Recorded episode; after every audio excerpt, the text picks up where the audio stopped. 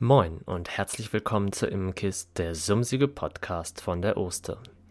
Heute Folge 11: Winterverluste, Zuchtaussicht, Veränderung und Plan 2021.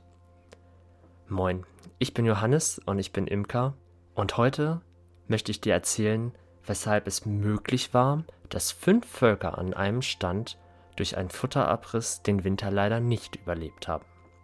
Fünf Völker an einem Stand mit Futterabriss ist schon ziemlich merkwürdig, finde ich auf jeden Fall.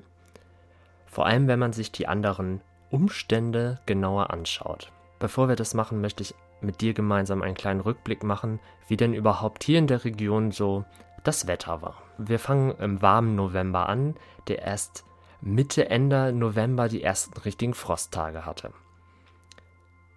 Das ist hier meistens so, weil wir haben die Nordsee direkt vor der Haustür und die ist einfach eine richtig gute Klimaanlage, weshalb es im November nicht so kalt wird wie an anderen Orten in Deutschland. Allerdings war es in diesem Jahr halt auch wirklich extrem warm. Ende November hatten wir den ersten Frost, sodass wir planmäßig im Dezember eine Beträufelung mit Oxalsäure gegen die Varroa-Milbe durchführen konnten. Da hatten wir auch noch mal so ein paar Tage um die 0 Grad, also Bienen sind nicht geflogen. Es war früh morgens, perfekte Zeit, perfektes Wetter für die Behandlung, also die Beträufelung mit der Oxalsäure. Dann wurde es Ende Dezember wieder wärmer und startete ein, in einen normalen Januar, also relativ kühl, aber jetzt eher im Plusbereich als im Minusbereich. Und Mitte Januar, also in der zweiten Hälfte des Januars, wurde es kalt, wir haben Schnee bekommen und Anfang Februar wurde es noch kälter bis minus 15 Grad, also richtiger Winter. Dann kamen die ersten warmen Tage und es stellte sich heraus, fünf Völker an einem Standort fliegen nicht. Das ist merkwürdig. Dann habe ich kurz in die Völker reingeschaut, um Deckel abgemacht und gesehen, okay, die Bienen, die da noch drin sitzen, die bewegen sich auch gar nicht. Sitzen aber in einer Traube zusammen, aber sind alle tot. Dann habe ich die Kästen abgeräumt, in die Werkstatt mitgenommen. Dabei sind natürlich durch die Erschütterung einige von den Bienen herabgestürzt.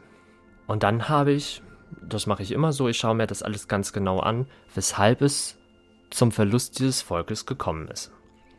Dann stellte sich heraus, diese Völker haben gut Futter links und rechts noch an der Seite, dann kam eine Mittelwand, die komplett leer gefressen war von Futter. Und dann in der Mitte waren unterschiedlich so vier bis sechs Waben randvoll mit Brut, also Brutnester, wie ich sie eigentlich aus den Monaten April, Mai kenne, also gut auf einer Dardanfarbe, gut zwei Hände voll Brut mit dem man mit ausgespreizten Fingern gerade so überdecken kann. Brut auch in allen Stadien, also nicht wie beim typischen Varroa-Schaden, dass man nur ein löchriges Brutnest mit verdeckelter Brut hat, sondern es waren Stifte drin, es waren Maden drin, alles. Und da drauf halt tote Bienen. Auf diesen Brutwaben gab es kein bisschen Futter mehr, also das war ratze kahl leer gefressen und steckten auch viele Bienen kopfüber in den Zellen und sie saßen halt als Traube zusammen. Das sind für mich Anzeichen von einem klassischen Futterabriss. Ich habe dann, weil das bei allen Völkern wirklich gleich war, das hat mich doch stark verwirrt, erstens, warum haben die im Februar so viel Brot? Und, und vor allem Anfang Februar, wo, wo es gerade zwei Wochen eisig kalt war. Das ist finde ich ganz untypisch. Und zweitens, wie konnte es dann halt auch zum Futterabriss bei allen Völkern kommen?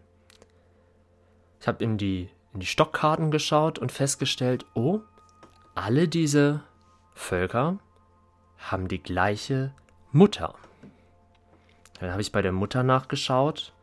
Das ist eine relativ gute Zuchtmutter, so dachte ich, die im Frühling relativ stark ist, auch gute Ernteerträge einbringt und mit der Milbe, mit der Varroa-Milbe relativ gut klarkommt. Ja, aber was ich noch festgestellt habe, im Winter 2019, 2020 habe ich auch aufgeschrieben, brütet dieses Volk durch? Bei der Auswahl für die Zucht im vergangenen Jahr habe ich das aber irgendwie nicht berücksichtigt und immer fleißig Ableger von dieser Königin gebildet. Und ich glaube, das war ein großer Fehler. Grundsätzlich ist es natürlich klasse, wenn Völker im Frühling schon relativ stark sind. Für die Frühtracht ist es natürlich perfekt, wenn man riesengroße Völker hat. Aber ich finde, es gibt dadurch auch große Probleme. Eins haben wir jetzt gesehen, Futterabriss, weil die einfach, bei, um so viel Brut zu versorgen und warm zu halten, bei minus 15 Grad einfach massig an Futter verbrauchen. Und auf der anderen Seite vermute ich, das kann ich nicht hundertprozentig bestätigen, ist dieses Volk definitiv auch von November bis Dezember nicht aus der Brut gegangen. Das bedeutet, die Oxalsäurebeträufelung hat nichts gebracht. Also überhaupt nicht, weil Oxalsäure wirkt ja nur auf den ausgewachsenen Bienen und nicht in die Zellen. Ja, jetzt war ich so ein bisschen im Überlegen, behält man so eine Königin oder nicht? Welche Behandlungsalternativen habe ich? Es gibt noch Varomet, da ist ja sowohl Oxalsäure als auch Ameisensäure drin. Tja, allerdings bin ich davon nicht so ganz überzeugt, das als reguläre Winterbehandlung zu verwenden. Und ob es dann auch wirklich in die Zellen so wirkt, wie man sich das vorstellt, weiß ich auch nicht.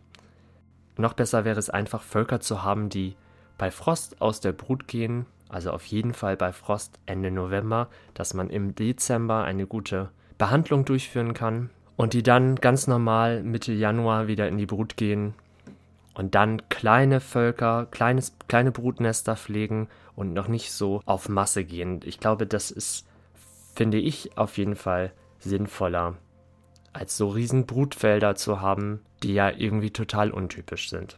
Vielleicht bin ich auch auf dem Holzweg mit meiner Analyse, aber das ist das, was ich festgestellt habe. Und ein typischer Varroa-Schaden, da hat man ja auch oft ein Brutnest.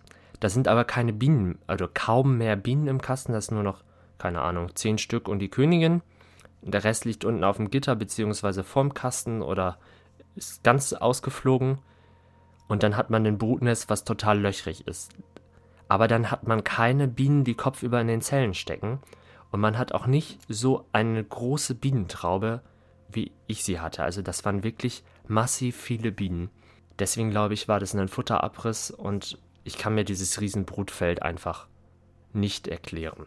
Ganz passend ist dazu, dass ich vor einigen Tagen ein YouTube-Video gesehen habe von der Imkerei Goldblüte. Da hat der Sebastian dargestellt, weshalb Ablegerköniginnen grundsätzlich seiner Erfahrung nach in schlechterer Qualität sind als Königinnen, die einer richtigen Weiselzelle entspringen.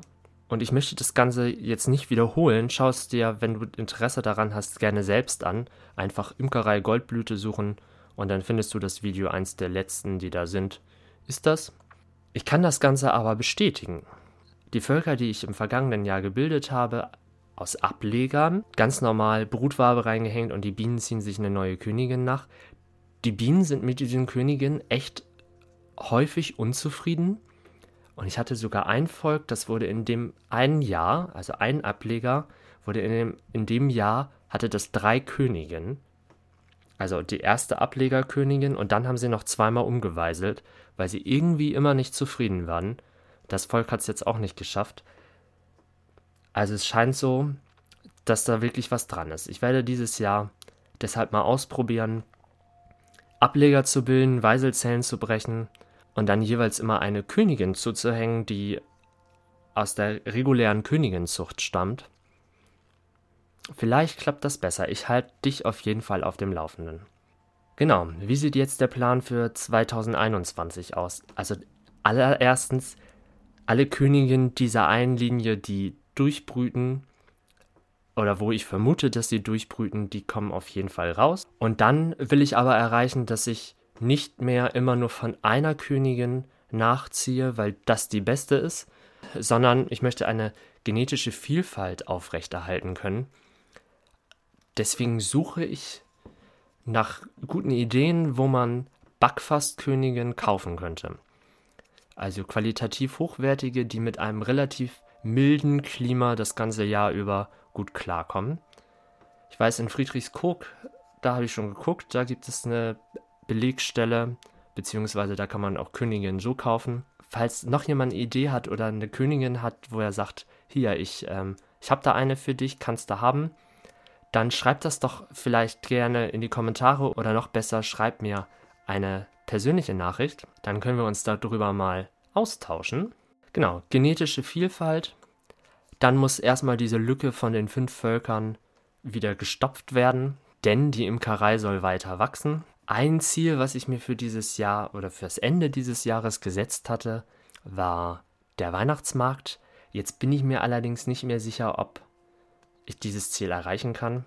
Also das grundsätzliche Problem ist, der, der Honig ist eigentlich immer verkauft, ungefähr zwei, drei Wochen nachdem ich geschleudert habe. Dann habe ich keinen Honig mehr und ich ähm, weiß nicht, ob ich das dieses Jahr, also der Plan letztes Jahr war, mehr Völker zu machen, um im Dezember auch noch Honig zur Verfügung zu haben. Ob es dieses Jahr klappt, ich weiß es nicht. Ich lasse mich mal überraschen. Bei allem, was ich mache, gilt ja einfach grundsätzlich eine Richtlinie. Vielleicht gilt sie bei dir auch. Wenn nicht, solltest du vielleicht mal drüber nachdenken. Den Rhythmus bestimmen die Bienen und nicht der Imker. Ja, jetzt weißt du Bescheid, was meine Pläne für dieses Jahr sind und weshalb sie sich in den letzten zwei Wochen ein bisschen verändert haben. Schreib doch deine Planung, deine Wünsche, vielleicht auch deine Winterverluste oder deine Erfahrungen mit guten oder nicht so guten Königinnen. Schreib das doch einfach mal gerne in die Kommentare. Und ansonsten freue ich mich auch immer riesig über Vorschläge für neue Podcast-Themen. Und jetzt kann ich ja schon eigentlich sagen, viel Spaß in der neuen Saison. Lass dich auf jeden Fall nicht stechen, auch nicht so zeitig im Frühjahr. Mach's gut, bis zum nächsten Mal.